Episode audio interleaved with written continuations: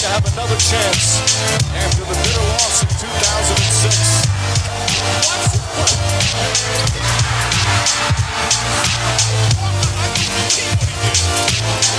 That is amazing.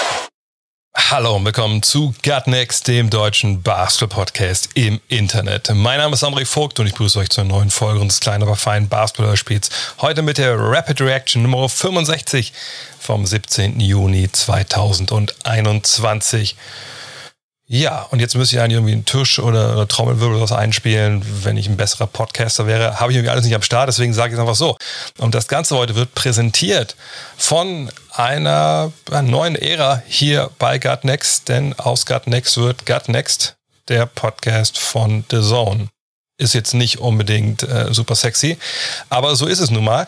Also sexy im Sinne von, äh, die Kooperation ist schon sexy, sexy ist nicht unbedingt der Name, aber das, da kann ich jetzt nichts mehr machen. Ähm, nee, ähm, The Zone ähm, hat mich aufgenommen oder wir haben eine Kooperation. Äh, jetzt sind wir eingegangen, dass ich quasi in diesem Podcast-Portfolio, was bei The Zone ja gibt, mit Downset Talk zum Beispiel oder mit Kicker Meets The Zone, da sind zwei junge Leute dabei, Benny und Alex heißen die, die kennt ihr vielleicht auch. Äh, und jetzt ist eben auch äh, God Next da mit unter diesem Dach beheimatet, was mich natürlich sehr freut. Und äh, für euch ändert sich in dem Sinne eigentlich nichts. Außer dass ihr vielleicht Promo mal seht für Gut Next, äh, wenn es dann, ähm, wenn ihr mal bei der Zone auf sozialen Medien seid oder so. Ich freue mich total äh, auf, auf die Zusammenarbeit mit den Kollegen. Ähm, wir arbeiten eh schon relativ viel zusammen, das wisst ihr. Äh, von daher, ja, das wollte ich nur gesagt haben. Danke, The Zone. Danke euch fürs Zuhören, dass ihr das so erfolgreich gemacht habt, dass äh, es diese Koop da jetzt gibt. Aber kommen wir zu den Themen der Woche, des Tages. Gestern war, also ich muss jetzt schon lange nachdenken, wann es mal einen Tag gab in der NBA, wo es so viele Schockernachrichten äh, an einem in 24 Stunden, nicht mal, innerhalb von fünf, sechs Stunden nacheinander durchgeballert worden durch, durch Social Media. Sicherlich, ne? es war jetzt gestern nichts Tragisches dabei, wie Kobe's Tod oder Magics HIV-Infizierung oder, oder, wenn man mal basketballerisch bleiben will, ähm, wie ähm, Jordan geht in Rente oder so. Das hatten wir gestern nicht, aber wir hatten ein paar Meldungen, die einen echt so ein bisschen zurückgeworfen haben. Den Anfang machte Chris Paul. Chris Paul hat sich mit Covid-19 äh, oder mit dem Coronavirus äh, infiziert und ist jetzt im Health and Safety Protocol der NBA. Das war die Nachricht, die uns alle als erstes gestern erreichte. Dann hat sich das im Laufe der, der Zeit so ein bisschen ähm, ja, klarer gestaltet, worum es eigentlich genau geht. Zum ersten muss man ganz klar wissen, Chris Paul ist geimpft, schon seit Februar. Ähm, es gab Aussagen von ihm auch rund um die Zeit, wo er gesagt hat, naja, impfen, das muss jeder für sich selber entscheiden. Es wird kein, keine Impfpflicht geben ähm, für NBA-Profis. Warum hat er das gesagt? Weil er Chef der Spielergewerkschaft ist, also ne, der oberste Vertreter der Spieler. Und ähm, er da natürlich irgendwie keinen Druck aufbauen wollte. Das hat soziokulturelle Hintergründe, ne? Afroamerikaner ja, in den USA, da wurde den medizinisch nicht immer äh, top mitgespielt, sondern auch stellenweise relativ übel. Von daher kann man da sicherlich auch verstehen, wenn der eine oder andere Bedenken hat, auch wenn die natürlich, das wissen wir alle mittlerweile, unbegründet sind. Er hat sich auch selbst impfen lassen und damals aber ne, nicht gesagt, hey, lasst euch alle impfen, etc. pp. Er ist also geimpft, hat sich trotzdem infiziert. Das kann passieren, das weiß man. Ähm, aber die Impfung schützt, schützt, natürlich vor einem schweren Verlauf, in der Regel auch vor einem äh, symptomatischen Verlauf. Nur man kann eben infiziert sein. Und dann ist die Frage, kann man denn dann aber andere anstecken? Denn das ist ja die entscheidende Frage, wenn es darum geht, wann kann Chris Paul wieder Basketball spielen in der NBA. Und da sind wir jetzt in so einem Graubereich. Denn erinnert euch, dieses Health and Safety Protocol, das wurde ja vor der Saison ne, auch da wieder collectively bargained, also verhandelt zwischen Spielgewerkschaft und Liga. Damals gab es aber noch keine Impfstoff und man hat damals auch noch nicht reingeschrieben unbedingt, ne, was ist eigentlich, wenn man geimpft ist, man infiziert sich, weil man damals auch nicht wusste, ähm, ne, wie läuft das überhaupt alles so gut ähm, oder wie gut läuft es, wie gut läuft es nicht. Deswegen bin ich gespannt, wie die NBA das jetzt regelt. Ähm, generell wäre es so, zehn Tage Quarantäne, dann muss man innerhalb von 24 Stunden zwei negative PCR-Tests abliefern dann kann man anfangen mit individuellen Workouts, wo man dann nochmal getestet, ne, Herz etc., alles gut. Und dann kann man wieder spielen. Also war das bisher immer so 10 bis 14 Tage, die man da raus war, mindestens. Jetzt ist er natürlich geimpft und ähm, man kann davon ausgehen, dass diese, diese PCR-Testung, die es da gab, ne, nicht, ist, ist, ja nicht positiv gleich positiv, sondern da gibt es ja diesen CT-Wert, also ne, wie oft, vereinfacht gesprochen, muss die Maschine eigentlich über diese Probe rüber gucken, bis es dann mal Virus sieht. So, ne, ähm, so höher dieser Wert ist, umso niedriger ist die Viruslast, umso niedriger ist auch die Gefahr, dass man Leute ansteckt geht das jetzt mit in die Bewertung mit ein? Kann man dieses Health and Safety Protocol dementsprechend anpassen? Von der CDC, also ne, dem quasi amerikanischen RKI, gibt es mittlerweile andere äh, Standards, als es ne, vor Beginn der Saison war. Ähm, die NBA-Standards wurden, glaube ich, also zumindest weil ich weiß, nicht angepasst. Von daher, also ich würde meinen, dass Chris Paul, sobald er zwei Tests abliefern kann innerhalb von 24 Stunden, die negativ sind, dass er spielen kann. Egal, ob es jetzt nach drei, vier, fünf oder acht Tagen oder sonst was ist. Aber die Regeln sind nun mal die Regeln. Von daher weiß ich nicht, wie die NBA das da jetzt anpassen kann, etc. Samstag soll es ein Update geben. Das haben die Suns bekannt gegeben. Bis dahin müssen wir warten. Und Im schlimmsten Fall wäre es natürlich eine Katastrophe für Chris Paul, wenn er die ersten paar Spiele der Conference Finals verlasst, äh, verpasst wie, also das wäre echt, deswegen war ich gestern auch, ich war gestern echt down, als ich das gelesen habe, weil natürlich Chris Paul in seinen Playoff, in seiner Playoff-Karriere öfter mal Verletzungen hatte. Zuletzt ja erst gegen die Lakers mit diesem Stinger da äh, in der Schulter. Von daher hoffen wir das Allerbeste. Kawhi Leonard, da ja, können wir auch noch hoffen, dass es kein Kreuzbandriss ist oder ein anderes. Ähm, aber ich denke, die Hoffnung, dass er nochmal eingreift in diese Playoffs, egal ob man jetzt die Serie gegen Utah gewinnt, man führt 3 zu 2 oder nicht. Ähm, ich glaube, diese Hoffnung ist, ist sehr, sehr, sehr gering. Denn Leonard hat sich in Spiel 4 ähm, am Knie verletzt. Es gab dann jetzt so eine erste Analysen oder eine Untersuchung und man hat gesehen, ja gut, da ist eine ziemliche Schwellung drin so eine absolut eine umfassende Bildgebung gab es noch nicht, weil die Schwellung erstmal zurückgehen muss. Aber The Athletic berichtet, dass es sich ja, eventuell um eine ACL-Injury handelt, also eine Anterior Cruciate Ligament, äh, hintere Kreuzband. Das ist natürlich nichts, was man hören möchte, egal ob man jetzt Clippers-Fan ist oder nicht. Ich würde davon ausgehen, dass er nicht mehr spielt in diesen Playoffs, weil wenn sie schon denken, dass da irgendwas ist, ohne dass sie eine Bildgebung haben, dann es gibt ja auch so verschiedene Tests und Schubladentests und so, dass man da vielleicht äh, schon was gesehen hat und ähm, tja, auch echt bitter für die Clippers. Der Clippers Curse schlägt wieder zu. Ähm, man führt, wie gesagt, 3-2 ähm, durch den Sieg heute Nacht, aber ähm, ohne Kawhi Leonard muss man ganz klar sagen, hätten sie, haben sie keine Chance auf den Titel. Also da kann äh, Paul George äh, noch so sehr Playoff P sein. Heute Nacht war er grandios. Ähm, das dürfte dann wahrscheinlich nicht reichen. Äh, und richtig bitter und ein weiterer Ausfall für eine, für eine Offseason, die natürlich schon viele Stars hat, äh, verletzt ausfallen sehen. Und da sind wir schon beim nächsten Star, der ausgefallen ist oder ausfallen wird. Kyrie Irving ist auch für Spiel 6 raus. Das haben die Nets äh, bekannt gegeben. Auch da eigentlich keine Überraschung, wenn wir gesehen haben, wie er umgeknickt ist. Aus voller Höhe, äh, ungebremst ich denke auch ein eventuelles Spiel 7 wäre wahrscheinlich schwer.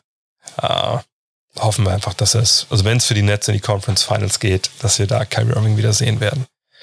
Und diese ganzen Verletzungen, das sind glaube ich jetzt neun All-Stars, die verletzt sind in diesen Playoffs und ähm, das ist Top-Wert im negativen Sinne in der NBA-Geschichte. Die haben jetzt LeBron James gestern dazu gebracht, dass er auf Twitter seinem Unmut so ein bisschen äh, Luft gemacht hat. Ne? Hat dann äh, ein paar Tweets abgesetzt äh, wo unter anderem geschrieben hat, naja, ich habe das ja vor der Saison schon gesagt, ne, mit dieser kurzen Offseason, äh, das, das macht keinen Sinn, äh, ne, wir setzen hier die der Spieler aufs Spiel und jetzt haben wir das so in diesen, in diesen Playoffs, dass halt die Stars nicht dabei sind und die Fans können die Stars nicht sehen, etc. pp.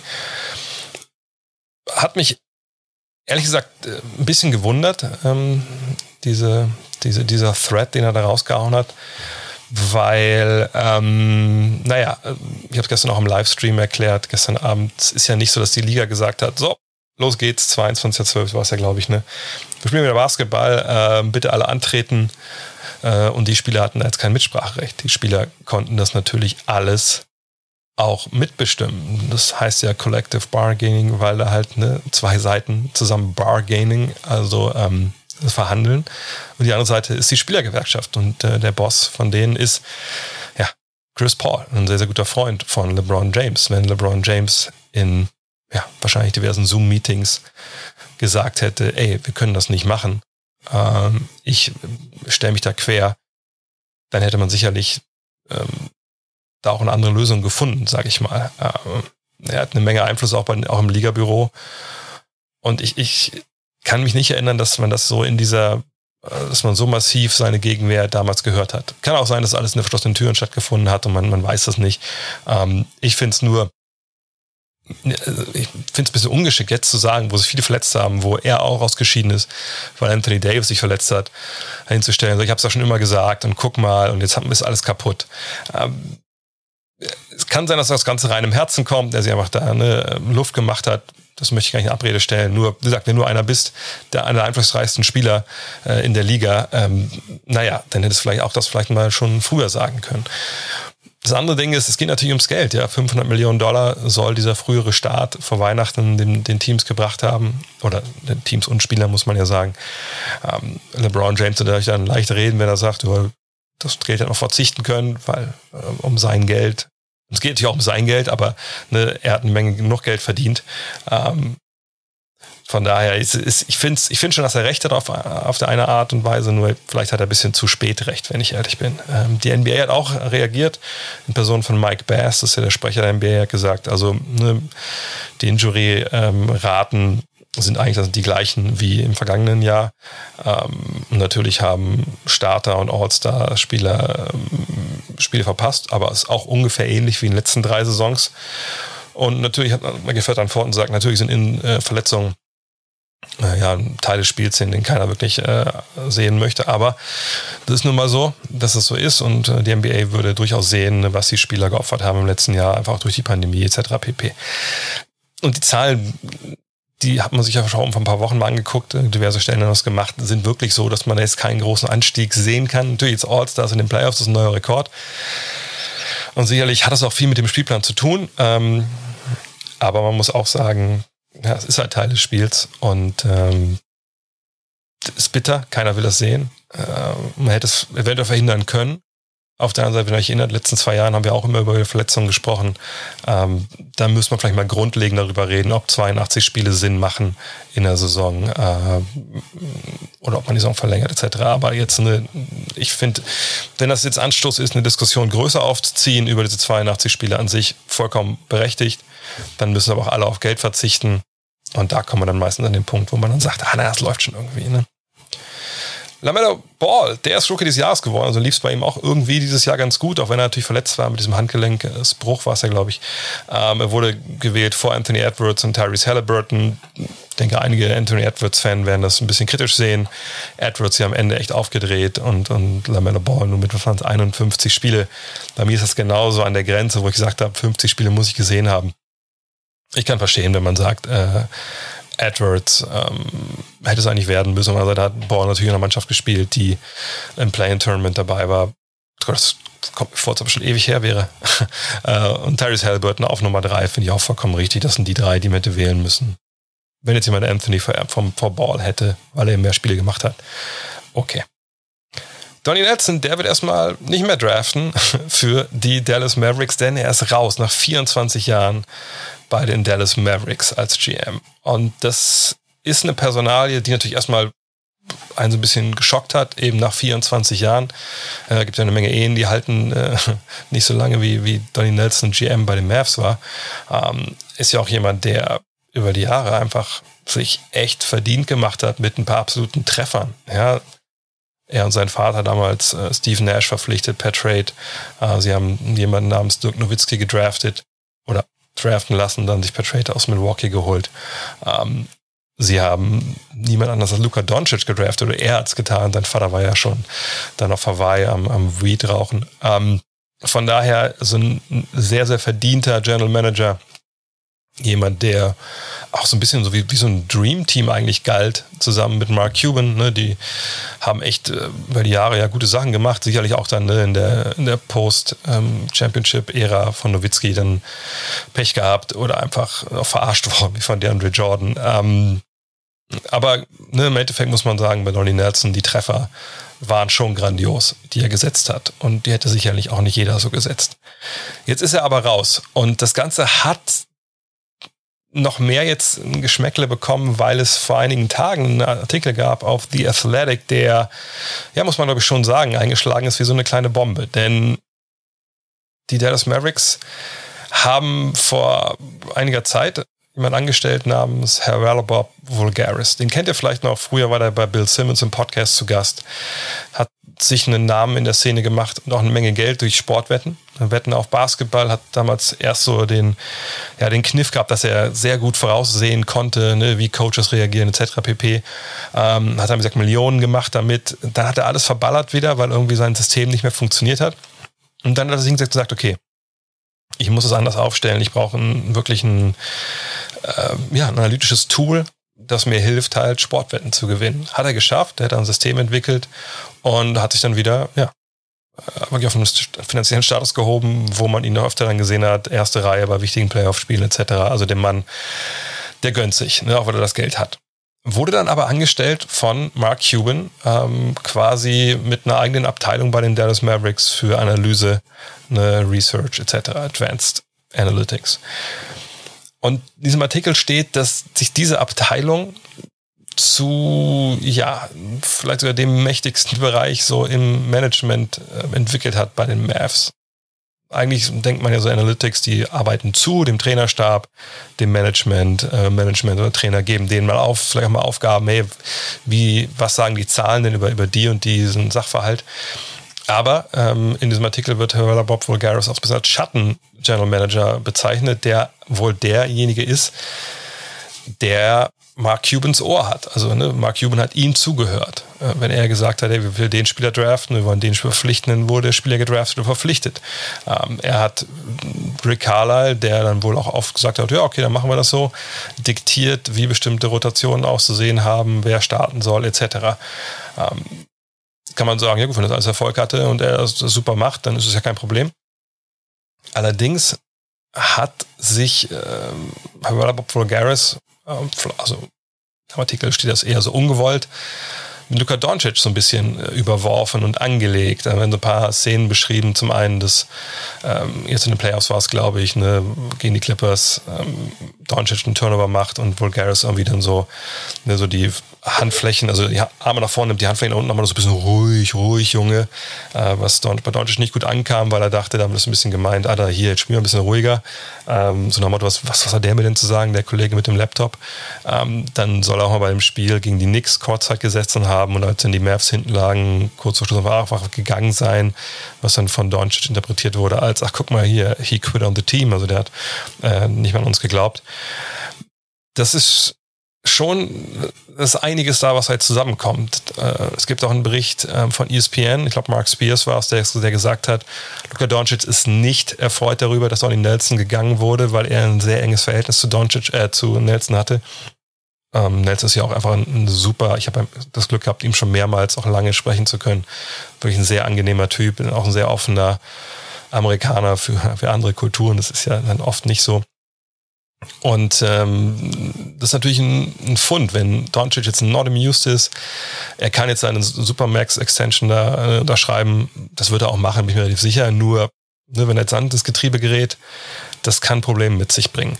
Allerdings hat die Dallas Morning News auch reported, dass das nicht so ist. Also da wird gesagt, Doncic hat mit niemandem in der Organisation gesprochen, also von den Dallas Mavericks. Von daher wäre ein Bericht, dass er jetzt irgendwie ne, wütend wäre, einfach falsch. Heute gibt es, ich weiß nicht genau wann das ist, aber eine PK äh, mit der Nationalmannschaft von Slowenien, wo Doncic dabei sein wird. Da wird er sicherlich danach gefragt werden und da darf man gespannt sein, was er da sagt. Aber wahrscheinlich würde ich von ausgehen, eher, eher was, was politisch korrekt ist. Den Abschluss äh, eines Tages gestern, wo, wo sagt auch äh, einige Leute ihren Job verloren haben. Es gab noch zwei Trainer, die jetzt raus sind: Scott Brooks in Washington und Stan Van Gundy bei den Pelicans. Äh, man darf gespannt sein, wer da jetzt nachfolgt eventuell eine Frau, äh, sind jetzt mehrere Frauen ähm, da auch auf der Liste. Ähm, in DC soll es äh, laut The Athletic ähm, ein Coach werden, in der oder die nicht zu viel Verantwortung selber trägt, sondern dann je nachdem einen Offensiv- oder Defensivkoordinator dabei hat, ne, der ihm zuarbeitet. Ne, das ist eher so eine CEO-Rolle, ne, dass man ein bisschen drüber steht und, und, und dann klar schon Entscheidungen trifft, aber man sich nicht unbedingt mit jedem kleinen Detail auseinandersetzen muss. Ähm, man darf gespannt sein. Es sind jetzt ja einige Teams, die ähm, keinen Trainer mehr haben. Kann gut sein, dass ein oder andere Playoff-Team, wenn es rausfliegt, auch nochmal einen neuen Trainer sucht. Ich bin gespannt, wann so der erste Dominostein fällt, äh, weil oft ist es ja so, ne, wenn die ganzen Posten offen sind, die Teams sich dann auch ne, die Leute angucken können, die vielleicht noch in den Playoffs als Assistants tätig sind. Dann kommt der erste in Bewegung rein und dann darf man abwarten, wer dann wo landet und wer dann wo nächstes Jahr das Taktikbrett schwingen darf. Und heute zu Gast bei Rapid Reaction Julius Schubert, Just a Kid from Germany. Guten Morgen, Julius. Morgen. Wie viel hast du geschlafen heute Nacht? Drei Stunden, drei, vier ah. Stunden, nicht viel, nicht genug. Ja, das haben wir früher auch. Also ja, also schon. nach der Party natürlich und dann muss man wieder arbeiten. Also, aber, aber das sollte man vielleicht nicht unbedingt unter der Woche machen. Das heißt, du hast heute Nacht äh, Philly gegen Atlanta geschaut, das hatten wir vorher auch besprochen und darüber wollen wir heute mal ein bisschen reden. Das ist irgendwie so ein bisschen die eine Serie, finde ich, die so ein bisschen underreported ist. Ähm, vielleicht auch, weil da jetzt nicht die größten Stars spielen oder vielleicht nicht die Teams, die so total polarisieren, obwohl der Trey Young dabei ist und, und Joel Embiid. Ähm, und wir wollen danach ein bisschen vorausblicken auf heute Nacht auf Milwaukee gegen Brooklyn. Ähm, tja, dieses fünfte Spiel. Äh, ich glaube, ich kann von uns beide sprechen, dass es nicht so gelaufen ist, wie wir das uns vorher vielleicht äh, ausgedacht hatten. Philly sah wieder sichere Sieger aus zur Halbzeit, ja, über 20 Punkten geführt. Das war Blowout City, bis es dann eben nicht mehr Blowout City war und am Ende, am Ende Atlanta gewonnen hat. Ja, das ist also eine Menge, was wir auseinanderklamüsern müssen. Wo möchtest du gerne anfangen? Ja, vielleicht wollen wir erstmal ein bisschen besprechen, was überhaupt passiert, also was dann auf einmal schiefgelaufen ist in der zweiten Halbzeit, wo, wo so der Moment war, wo, wo so alles den Bach runterging, woran es äh, woran's gelegen hat. Ähm, ich denke, das wäre, glaube ich, ein ganz guter Punkt anzufangen. Woran hat es gelegen? ja, das ist immer die Frage. Das ist dann immer die Frage. Ja, genau. Ich habe schon äh, viel gelesen auf, auf, auf Social Media, wer jetzt dafür verantwortlich gemacht hat, äh, wurde, ob es jetzt an Doc Rivers lag, ob es an, an den Spielern lag, ob es an Ben Simmons lag, ähm, an, an wem auch immer. Ähm, und ich denke, ich denke, das ist so eine Kombination aus, aus mehreren verschiedenen äh, Faktoren. Ich denke, dass Atlanta ähm, sehr viel richtig gemacht hat in der zweiten Halbzeit, dass man äh, selber eine Menge Sachen verändert hat. Ähm, die dann am Ende zu diesem Comeback geführt haben. Ich denke, dass, dass äh, Doc Rivers und der Coaching-Staff, dass sie sich nicht ähm, optimal angestellt haben und ich denke auch, dass die Spieler, die Sixers-Spieler, dass man da so eingebrochen ist und so eine sichere Führung verspielt, ähm, dass man da auf jeden Fall auch auf die Spieler gucken muss. Du hast es angesprochen, man lag ähm, zur Pause 22 äh, vorne. Ich hatte dann äh, als Halbzeit war auch angefangen, ich habe an einem YouTube-Video weitergearbeitet und dann die zweite Halbzeit nur, nur im Hintergrund laufen lassen zumindest ähm, das, das dritte Viertel, bis ich dann immer mal so ein bisschen mitbekommen habe, dass, dass dieser Vorsprung, dass der ja mal kleiner wird. Und dann hatte das Spiel noch wieder meine volle Aufmerksamkeit äh, im vierten Viertel. Man war quasi 22 Punkte vorne zur Pause und äh, ist dann im Verlauf des dritten Viertels ist dann auf, auf 26 hoch, was im Endeffekt die, die höchste Führung war.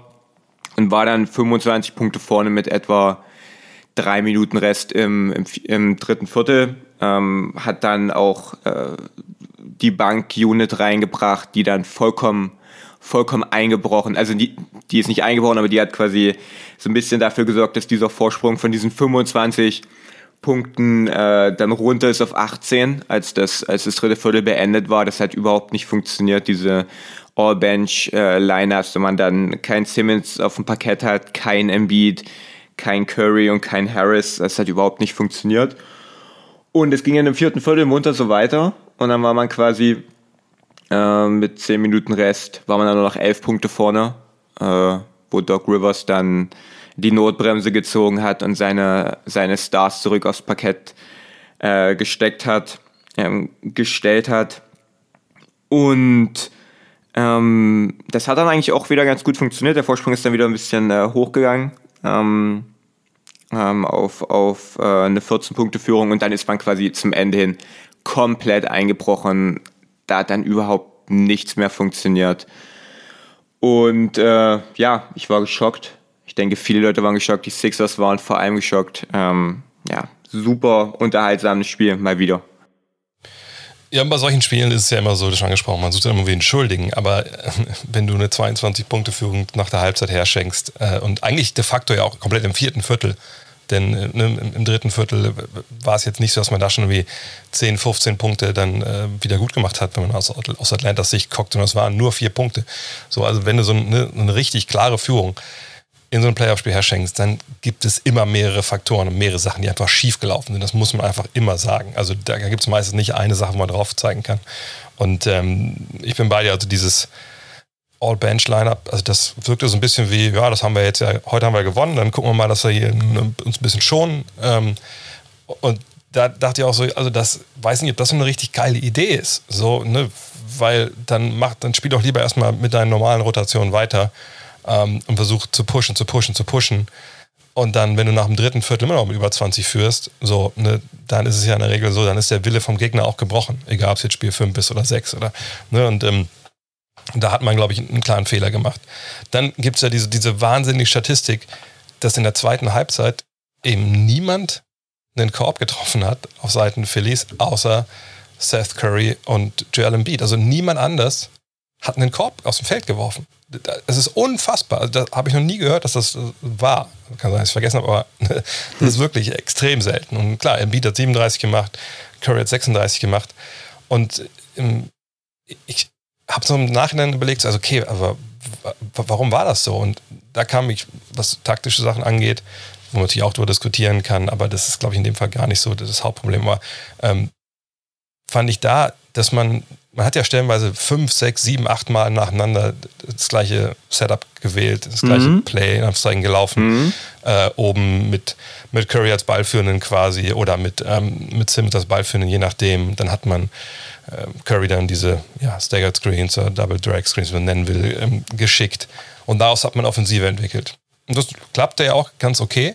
Darf, Nur ich, darf, darf ich einhaken? Darf ich einhaken? Ja, klar, gerne. Genau. Natürlich, gerne. Ja. Die, sind, die, die Starter sind wieder reingekommen mit 10 Minuten Rest. Und dann hat man, ich habe äh, ich es mir nochmal angeguckt, ähm, ich habe äh, nachgezählt, man hat das acht, acht Angriffe am Stück gelaufen. Mhm. Acht Angriffe, die alle diese entweder Two-Man-Action, Curry, Embiid oder halt mit Simmons äh, und dann sind sie halt zu dritter involviert.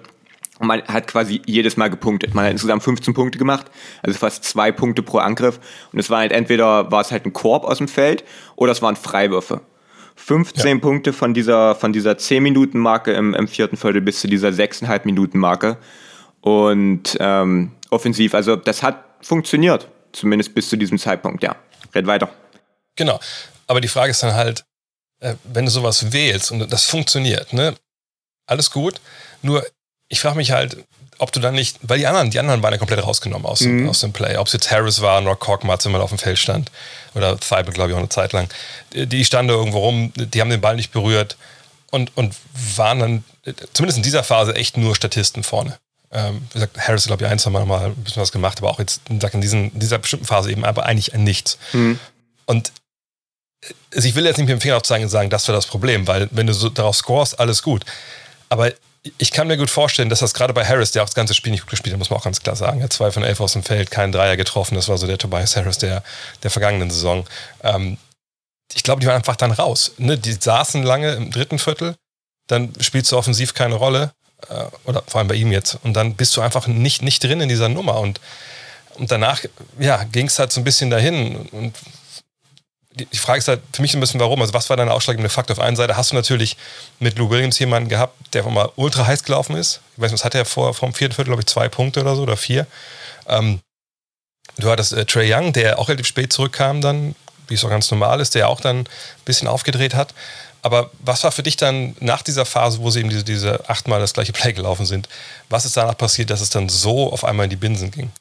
Genau, also erstmal äh, die die Hawks haben angefangen, so gut wie in jedem Angriff zu scoren, weil man ja. äh, Curry gnadenlos attackiert hat, wirklich gnadenlos. Ein Angriff nach dem anderen und das dann nicht erst seitdem, sondern wirklich ähm, mit dem dritten Viertel. Man hat ihn in, in, in jedem Angriff im 1 gegen 1 angegriffen, in Ballscreens involviert, äh, ihn bewegen lassen. Und da haben die, also wenn man, ich denke, wenn man äh, die Schuld bei Doc Rivers sucht und beim Coaching-Staff, dann würde ich sogar wahrscheinlich eher sagen, defensiv. Man hat 40 Punkte kassiert im vierten Viertel und man hat Curry den wirklich äh, zum Fraß äh, vorgeworfen. Also das, ähm, man hat dann sich nichts einfallen lassen, um Curry irgendwie defensiv zu verstecken und es wirklich zugelassen, dass äh, der, der Angriff für Angriff attackiert wird und musste dann dementsprechend auch so gut wie ähm, immer gegen eine Set-Defense im Halbfeld antreten, wenn die, wenn die Hawks gerade ges gescored haben. Und was sich dann quasi nach, äh, nach diesen acht Angriffen, wo man jedes Mal erfolgreich war, geändert hat, war, dass die Hawks dann allmählich auch angefangen haben zu entschlüsseln, wie das funktioniert. Dass Curry dann eher Pass-First ist und guckt, ähm, dass er zu Embiid spielen kann, der rauspoppt, der dann Pump-Fake, äh, der dann den Pump-Fake macht und der dann versucht irgendwie zum Korb zu ziehen. Und das hat Atlanta dann natürlich irgendwann auch mal durchschaut, was ja auch so sein soll, wenn man das äh, mehrere Mal am Stück macht. Und ich kann Doc Rivers da jetzt nicht, nicht direkt einen Vorwurf machen, wenn es achtmal am Stück funktioniert hat, macht man es natürlich noch ein neuntes Mal. Ähm, aber das war dann alles ein bisschen äh, zu berechenbar. Man hatte dann ja. zweimal, dass Embiid quasi den, den Pump-Fake gemacht hat, auf den Capella halt nicht reingefallen ist, wo Capella das Closer nicht so hart gelaufen ist. Und ähm, Embiid hat dann zwei machbare äh, Gelegenheiten liegen lassen. Dann haben wir Hack äh, Simmons gesehen, also dass ja. äh, Ben Simmons wieder intentional gefoult wurde. Zweimal, also vier Freiwürfe. Äh, davon hat er zwei nur getroffen. Ähm, die Quote ist ein bisschen besser als das, was er insgesamt hat. Ich glaube, er hat zehn Freiwürfe vergeben im ganzen Spiel. Ja, vier von 14, genau. Der ja. Wahnsinn ist. Wurde dann auch rausgenommen. Ähm, dann hat man es erneut gelaufen, also erneut mit. Also, mir kam es ein bisschen so vor, als ob dann äh, Panik war bei den Sixers und, und äh, man hat einfach gesagt, äh, wir laufen jetzt das, was wir können. Wir laufen jetzt unser Go-To-Play ähm, und das ist keine ISO für Tobias Harris, sondern das ist wirklich Two-Man-Game, Embiid und Curry und danach hatte man ist quasi zu einem weit offenen Embiid-Dreier gekommen, der nicht funktioniert hat. Ähm, es gab noch einen Embiid-Post-Up, auch, ging auch nicht rein. Äh, Curry hatte einen Pull-Up-Dreier auch gegen die, gegen die Drop-Defense der Hawks, der, ähm, der gut und gerne auch hätte reingehen können. Das war auch ein relativ freier. Ähm, ansonsten, Embiid hat am Ende die beiden Freiwürfe, die er nicht getroffen hat. Ähm, worauf ich eigentlich hinaus will, ist, dass man, glaube ich, an einem bestimmten Punkt auch, auch gucken muss, wo haben vielleicht einfach die Spieler versagt und nicht, und nicht das offensive System. Es gab ein, nach einer Auszeit hat Tobias Harris den Ball weggeworfen, Ball verloren ähm, in einem, in einem Setplay, was Doc Rivers sich vorher überlegt hat. Es gab diese, diese Aktion, wo er geblockt wurde, ähm, nachdem die, die Sixers Pick and Roll gelaufen sind mit Embiid und, und Curry wieder und dann aus dem Short Roll hat Embiid dann Harris angespielt und der ist dann unterm Kopf frei geworden und wurde dann am Ende geblockt. Das war auch eine ganz gute Chance. Also klar, es war alles vielleicht ein bisschen zu berechenbar und äh, man hätte gucken können, dass man, dass man die, die Rollenspieler mehr involviert, dass man Simmons auch nicht nur im Dunkerspot rumstehen hat und offensiv damit quasi in Unterzahl spielt, mehr oder weniger, wenn Simmons auf dem Parkett steht am Ende. Aber ich fand die, die Chancen zu punkten waren da und das waren gute Looks und man hatte den Ball am Ende auch in den Händen der besten Spieler und ähm, dann muss man einfach gucken, okay, warum, warum hat ein Joel Embiid, der im ersten Viertel und auch in der ersten Halbzeit nahezu perfekt gespielt und überhaupt nicht zu stoppen war, warum, warum geht da gar nichts mehr im, im, im, im vierten Viertel? Ähm, und dann vielleicht auch einfach mal bei den Spielern äh, versucht oder guckt, dass, dass man vielleicht da ein bisschen nach den Schuldigen sucht, weil das ist auf jeden Fall unentschuldbar, dass man da so einbricht, ja. Ja, ich bin ja auf der einen Seite schon bei dir, weil natürlich ähm, der Trainer kann die Körbe nicht werfen. Ähm, auf der anderen Seite habe ich mich ja im vierten Viertel schon gefragt, ne, also immer die Hawks spielen, ich weiß wie viele Minuten es waren, bestimmt sieben oder acht. Mhm. Nicht nur mit Trey Young, sondern eben auch mit Lou Williams. Ja. Und das sind natürlich zwei Jungs, da müssen wir mal ehrlich sein. Also, also da hat ja jeder, da kann ja selbst Vorkan Korkmatz, kann, kann ein Mismatch ausspielen, wenn er will. So, und dass das jetzt dann so, ich will nicht sagen, es wurde jetzt gar nicht attackiert, aber so schon angesprochen, dass Ben Simmons an einem Dunker-Spot rumsteht, wo er eigentlich der Mann wäre, wo man sagt, okay, ne, wenn du den isolieren kannst gegen einen von denen, dann kommt immer Hilfe. Ne? Und dann hast du, ja, dann hast du nicht das Problem, dass der einer von deinen fünf Mann auf dem Feld nicht werfen kann, sondern der hat ja den Ball in der Hand. So. Und wenn der dann ne, gegen Williams oder gegen Young in die richtige Position gebracht wird, dann muss ja da Hilfe irgendwie kommen. So, das finde ich, hat man gar nicht gesehen. Ähm, ich glaube, es gab zwei, wirklich drei Situationen, wo Embiid in Post-Up geschickt wurde. Die waren auch nicht erfolgreich, mhm. wenn ich mich jetzt richtig erinnere. Das war es einmal gegen Capella auf jeden Fall nicht. Ähm, auch da hätte ich mir vielleicht gewünscht, dass man es ein bisschen mehr forciert, weil die eine Sache, die man ja vor den Playoffs gesagt hat, oder zumindest ich gesagt habe, wo ich dachte, da könnten die Sixers in die Bredouille geraten in Serien, ist halt, dass sie immer mal wieder auch während der regulären Saison diese Spiele hatten, wo vom Offensiven nichts ging. Ne, wo sie einfach eine Durststrecke äh, bekommen haben, wo sie nicht kreativ waren, weil ihnen vielleicht auch dieser wirklich nichts gegen Ben Simmons als Passgeber, hatte gestern auch wieder einen neuen Assist, das, das meine ich gar nicht, aber ähm, ihnen fehlt so ein bisschen der Kreativspieler, der mit so einem gewissen Spielwitz daherkommt und man was wirklich Überraschendes macht manchmal. So, und da muss man sagen, den haben die halt nicht so. Und äh, ich fand das dann auch sehr methodisch im, im vierten Viertel. So. Und äh, Methodik ist, ist, war ja auch gut, wir haben ja auch geführt. Das ist ja immer das Problem. Man denkt jetzt ja, man sieht ja nur das Endergebnis, man sieht dieses vierte Viertel, über zweieinhalb Viertel war es ja richtig, richtig gut. Ähm, aber am Ende fehlt ihnen einfach so ein bisschen die, diese Unvermeidbarkeit, was ich meine, dass man mhm. weiß, man zieht eine Hilfe, man weiß, dann gibt es eine Rotation, äh, man, man, weiß, der Ball läuft und dann, wenn wir jetzt nicht im Beat 1 gegen 1 haben oder Simmons 1 gegen 1 gegen den schlechten Verteidiger, dann haben wir halt einen freien Dreier. Das haben sie nicht einmal wirklich im vierten Viertel hingekriegt, im Endeffekt, oder auch mal über zwei Angriffe in Folge. Und das ist halt ein Problem, auch wenn man natürlich verloren hat jetzt. Auf der anderen Seite war es schon perfekter Sturm aus. Auf der einen Seite all die Probleme, die wir gerade auf der Seite des Sixers skizziert haben, und auf der anderen eben einen, einen Trey Young, der 17 von 19 Freiwürfen trifft, ähm, obwohl er nur 2 von 6 von der Dreierlinie getroffen hat. Gallinari, der 3 von 4 von der Dreierlinie nimmt. Collins 3 von 4, auch einer mit Brett als die Uhrzeit ja, ist. Ja. Und dann hast du auch noch Lou Williams, der, der auch nur einen von drei Dreier trifft, der trotzdem 15 Punkte, man glaubt, es war von 13 im letzten Viertel. Ähm, aber eben 7 von 11 aus der Mitteldistanz nimmt. Also wirklich, oder in dem Fall nicht, nicht 7 von 11, aber eine 6 aus der Mitteldistanz trifft. Also das war schon, das ist jetzt kein, keine Niederlage gewesen, wo ich jetzt denke, okay, jetzt setze ich alles auf die Hawks, ne, wo sie natürlich zu Hause Matchball haben. Ähm, aber es hat schon gezeigt, wo es bei den Sixers hakt, finde ich. Ja, der Talentunterschied bei den beiden Teams ist deutlich größer als, als das Ergebnis. Es widerspiegelt, selbst wenn die Sixers gestern gewonnen hätten, ist es eigentlich vom, vom Unterschied, was das Personal angeht, eigentlich deutlich zugunsten der Sixers und das ist eigentlich eine Serie, die, die schon eigentlich gar nicht mehr laufen sollte, wenn man rein davon geht. Und so sah es ja auch aus im, in, in der ersten Hälfte. Die, die Hawks haben überhaupt gar keine Antworten gefunden auf Joel Embiid schon die ganze Serie über nicht so wirklich. Der kann machen, was er möchte.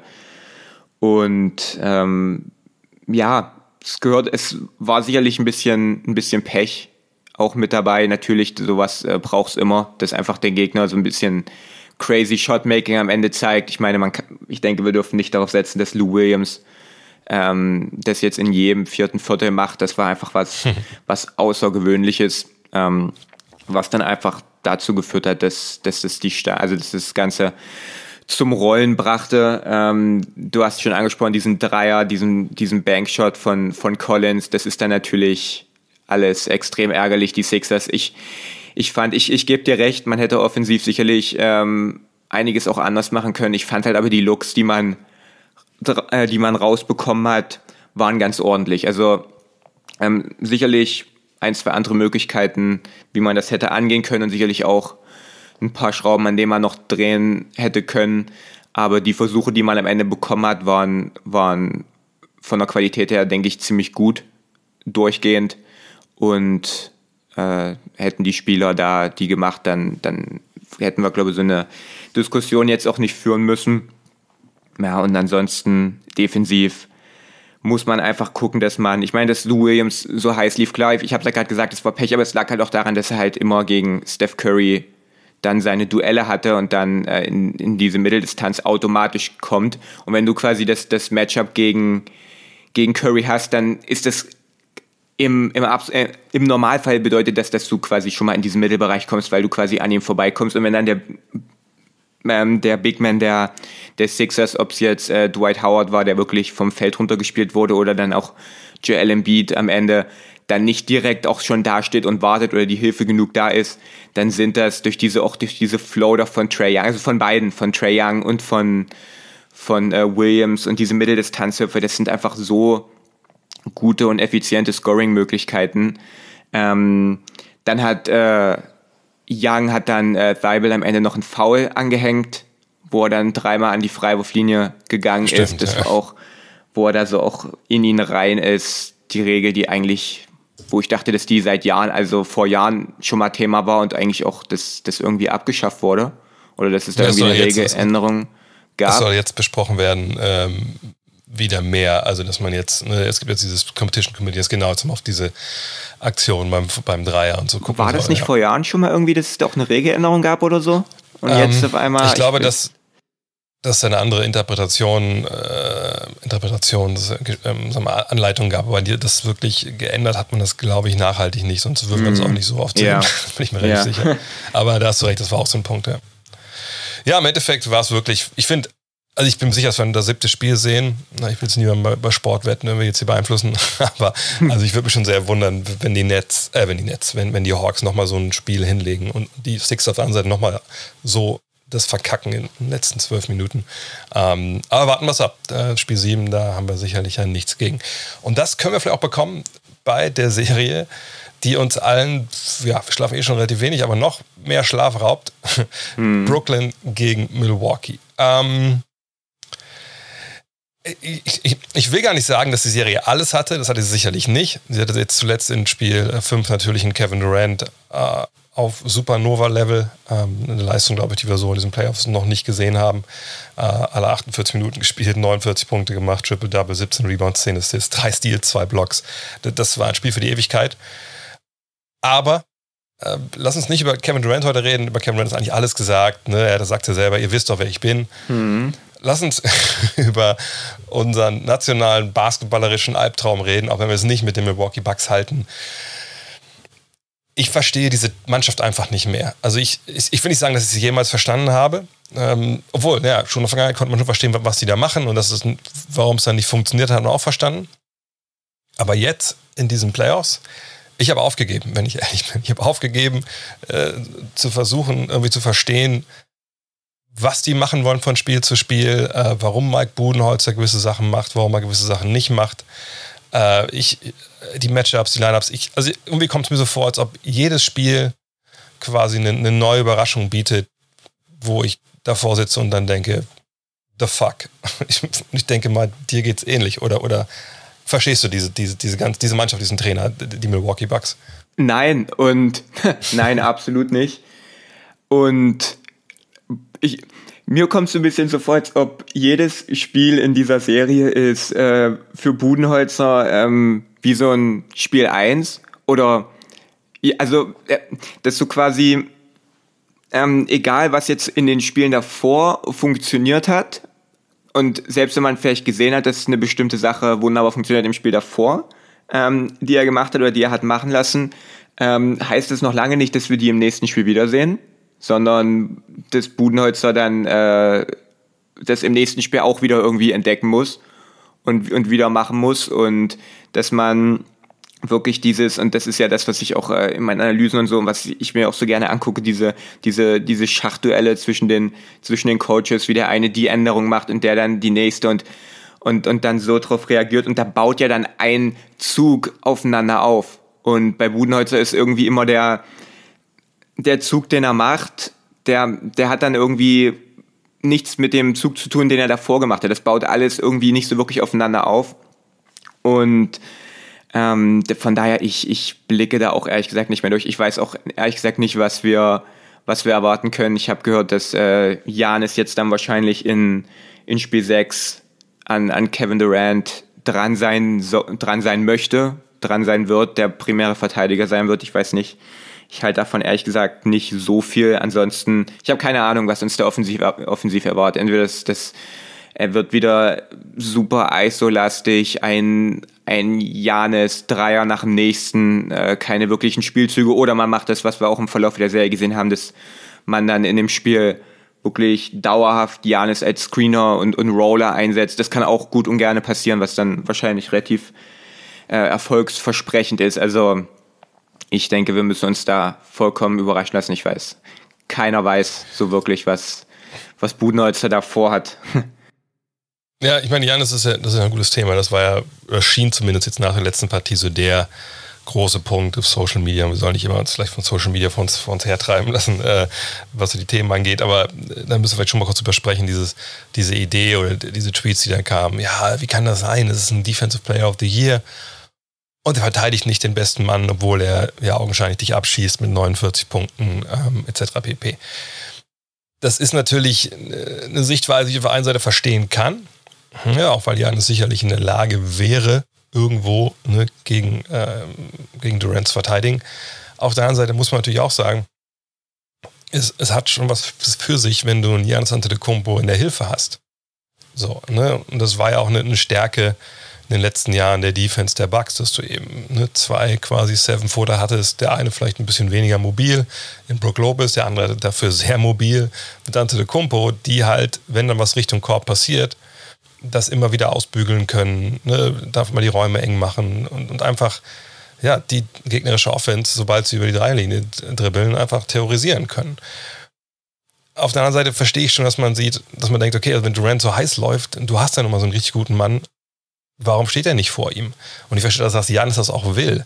Aber ich denke nicht, dass das die Haupttaktik sein sollte, zu sagen, okay, Janis deckt jetzt Durant und ähm, dann ist alles gut.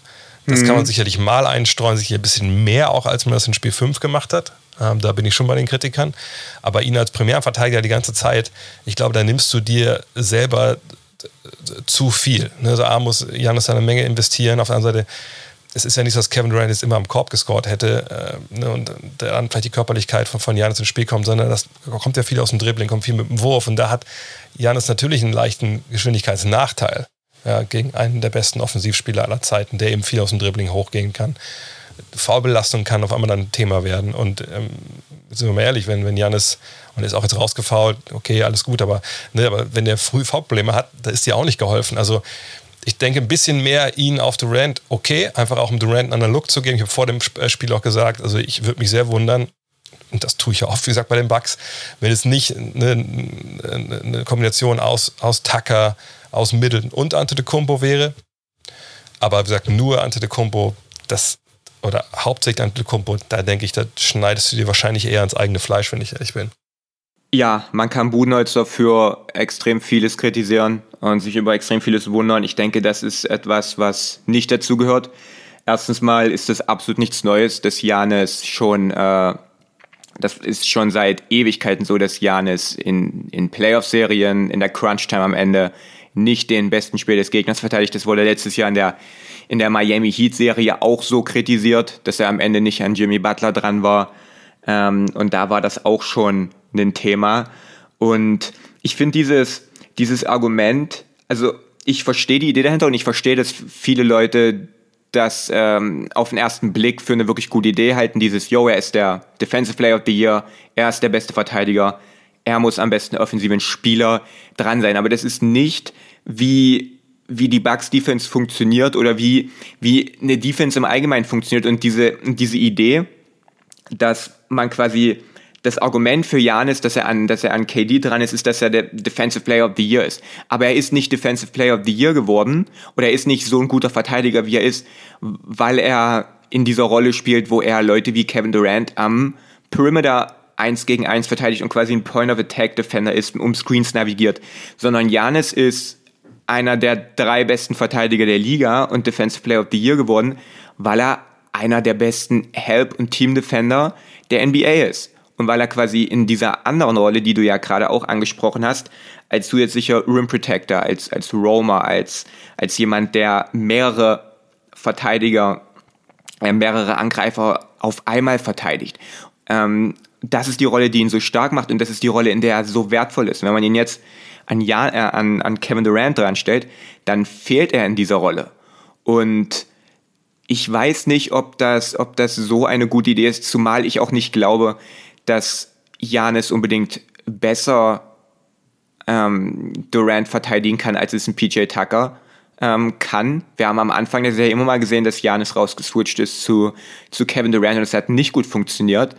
Ähm, Durant ist dann meistens sofort zum Korb gezogen und man hat so wirklich, also ich weiß nicht, ich glaube nicht, dass Janis ähm, ein Spielertyp so gut liegt, der, der so schnell und, und beweglich ist und diese Ballhandling-Fähigkeiten hat. Ich glaube, Janis ist besser gegen, gegen physischere, langsamere ähm, Spieler auf dem Flügel. Ähm, ich glaube, das ist was, wo er, wo er am Ball besser aussieht.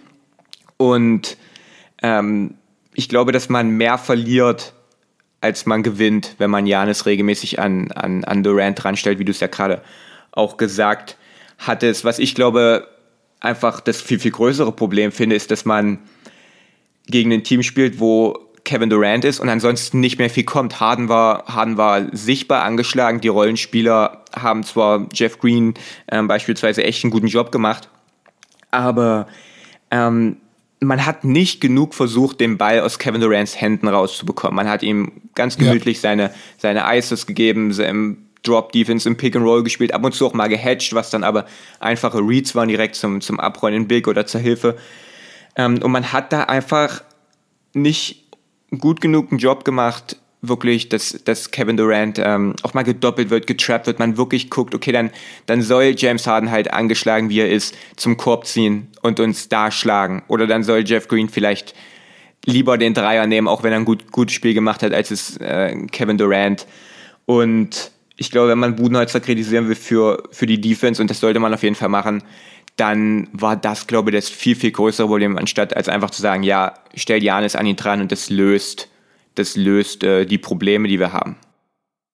Nee, aber genau, das, genau du sagst, das löst die Probleme eben einfach nicht. Ich meine, du, wenn du sagst, okay, also ich habe jetzt Tucker an ihm dran und ich, ich das sind auch immer diese Nuancen. Ne? Das heißt ja nicht jetzt, Tucker ist an ihm dran, das heißt ja nicht, dass, es, dass er nur einen Weg gibt, mhm. ihn zu verteidigen. Ne, du kannst super aggressiv dran sein, wie Tucker ja auch Beispiel in Spiel 4 gemacht hat, ne? ihm echt in die, in die Shorts steigen, ekelhaft sein, so, ne? und einfach auch vielleicht so nah dran sein, wenn er den Ball hat, dass du sagst, okay, den Drive, den nehme ich hin. So, ich will halt nicht den, den Jumper aus dem Dribbling, ich, ich will nicht den Jumper, wo ich dann vielleicht mal noch 30 cm zu weit hinten bin, weil er einfach über mich wegwirft, weil ich weiß, sobald er den Ball auf den Boden setzt, kommt Janis, kommt Middleton, und dann muss er den Ball aufgeben und dann haben wir aber auch klare, klar definierte Rotationen, wo wir vielleicht rauslaufen, wo wir nicht rauslaufen. Ist vielleicht einen Bruce Brown in die 13 Minuten, die er spielt, wenn er an der Dreilinie ist, dann kann der da eigentlich auch gerne mal einen Ball fangen und dann gucken wir mal, was passiert. Ja? Oder wenn Joe Harris so einen Tag hat, wie auch jetzt in dem Spiel von 1 von 7.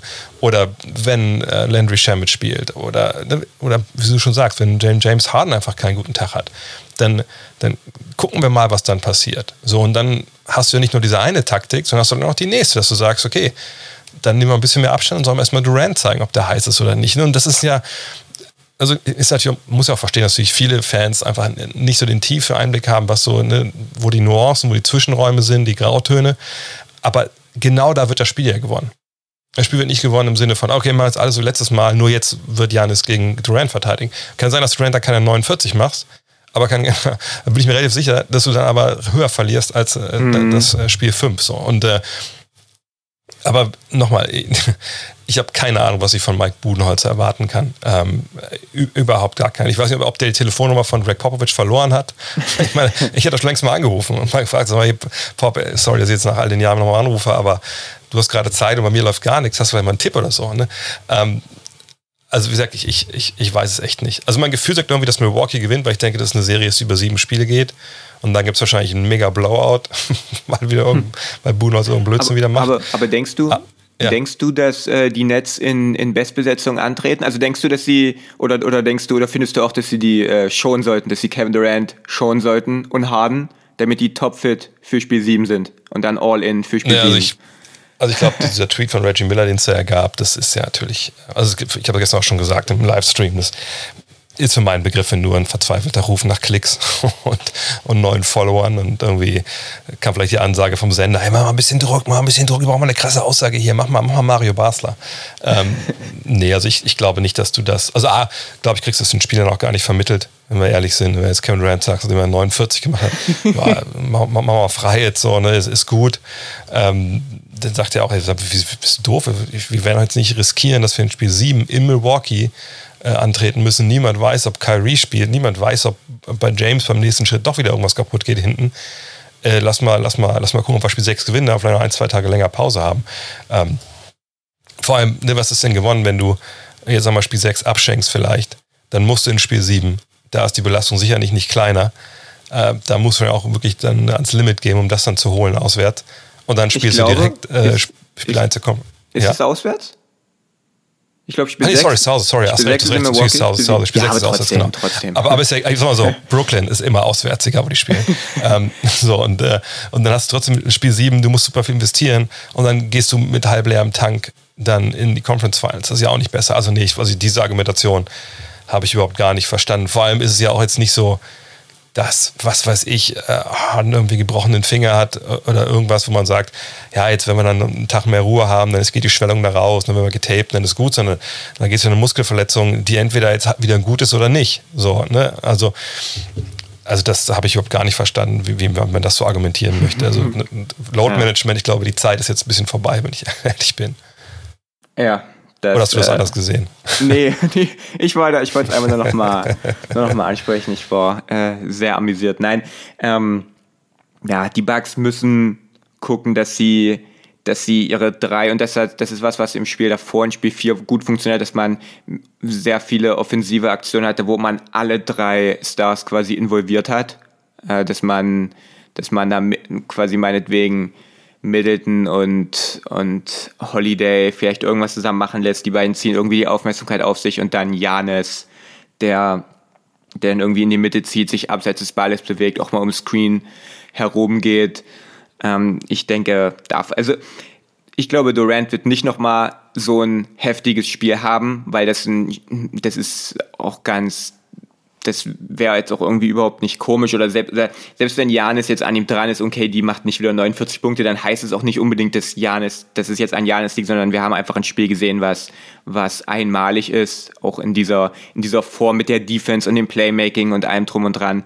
Ähm, ich denke, da können wir nicht erwarten, dass das so nochmal passiert ähm, und dann müssen die Bugs halt einfach die versuchen, diese defensiven Schwachstellen der Netz besser auszunutzen und ähm, ich hatte das auch in einem Video von ein paar Tagen angesprochen. Janis ist so viel besser, wenn er ähm, als, als Play-Finisher agiert, als, als jemand, der, wenn Janis im Halbfeld den Ball bekommt, gegen eine, gegen eine Set-Defense im Halbfeld, ähm, fängt von Null an und muss irgendetwas entstehen lassen, ohne Tempo, dann, dann ist das ist kein Rezept für Erfolg. Das ist kein Weg, mit dem man effiziente Offense kreiert in diesen Playoffs ähm, und auch in den letzten Jahren eigentlich nicht.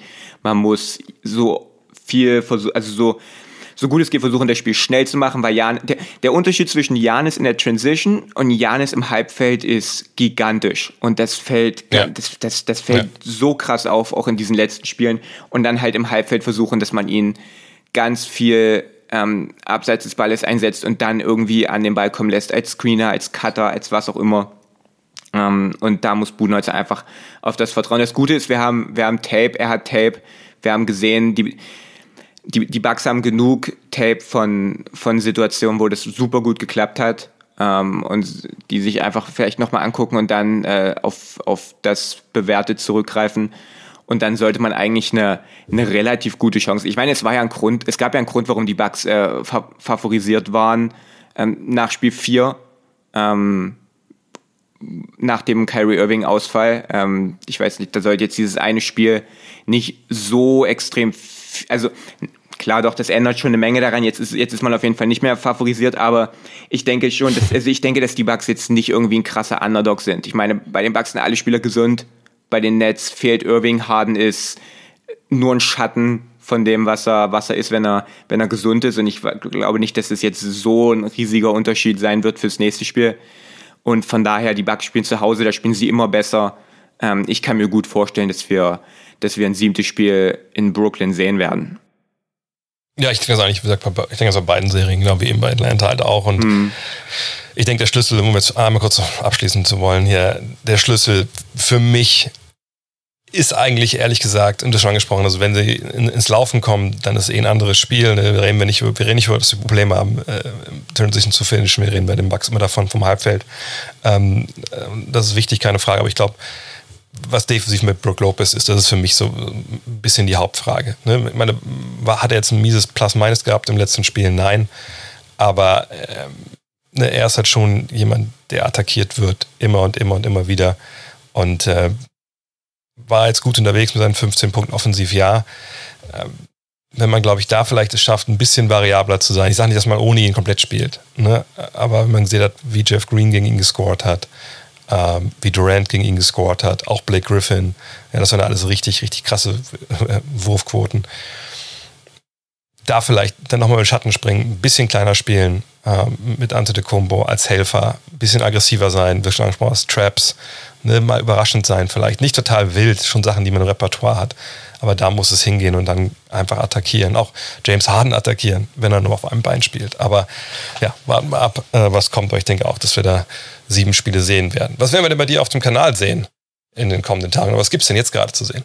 Äh, ja, ich habe ich hab eine Analyse zu, zu Nikola Jokic gemacht, äh, zu seinen äh, defensiven Problemen, quasi, die er, die er so mit sich bringt. Also nicht das, also das, das Fazit des Videos war, war, dass er nicht verantwortlich ist für, für das Ausscheiden natürlich. Der, der Nuggets, das hatte viele andere Faktoren, vor allem Verletzungen, aber dass äh, es schwer ist, eine gute Defense um ihn herum zu bauen und dass es auch allgemein schwer ist, eine, eine Top-Offense um einen, um den Big Man herumzubauen. Ähm, es kam was zu Joel Embiid und ansonsten halt äh, Spielberichte zu dem Kevin Durant-Spiel kam gestern kam gestern was, heute wird was zu dem Atlanta-Spiel kommen, was wir auch gerade besprochen haben. Also täglicher Content, wie man ihn kennt wie man ihn kennt und liebt. Von daher, checkt Just a Kid from Germany auf YouTube aus. Und äh, Julius, ja, dann sprechen wir uns nächste Woche wieder. Hoffentlich dann, oder wenn der Game 7 schon gelaufen sein, hoffentlich dann können wir über die Conference Files sprechen. Äh, mal gucken, ob wir dann immer noch, wenn wir noch über Mike Budenholzer uns dann aufregen müssen. Mal schauen. Bis dann. Ciao. Mach's gut.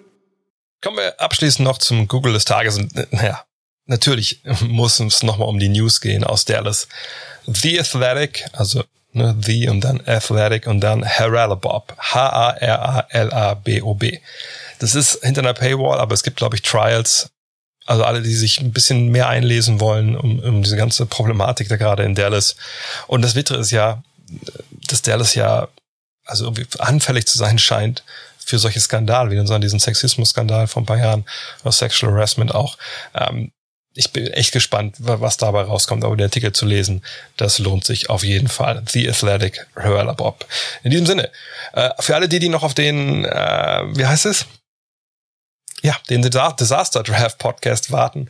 Das ist ein tierisches Brett geworden. Ich habe den ersten Teil schon aufgenommen, aber irgendwie habe ich kein richtiges Out gekriegt, um den ersten Teil hochzuladen. Ich hoffe, dass ich das nachher in München äh, hinbekomme heute Abend. Ansonsten gibt's ihn am Wochenende. Ich bin heute in München am Donnerstag, kommentiere Bucks gegen die Nets und dann morgen Abend äh, Hawks gegen 76ers. Heute Nacht 2.30 Uhr, morgen Nacht 1.30 Uhr. Natürlich auf The Zone, äh, dem Presenter dieses Podcasts ab jetzt. Von daher, wäre schön, wenn ihr da dabei äh, sein würdet. Ähm, ansonsten gibt es den Fragen-Podcast am Wochenende. Sagte der erste Draft kommt noch. All die guten Dinge. In diesem Sinne, vielen Dank fürs Zuhören. Bis zum nächsten Mal. Euer André.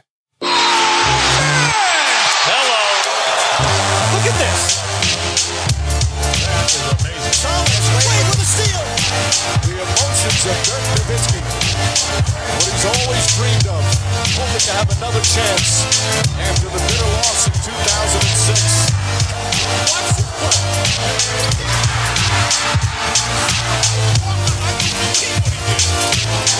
That is amazing.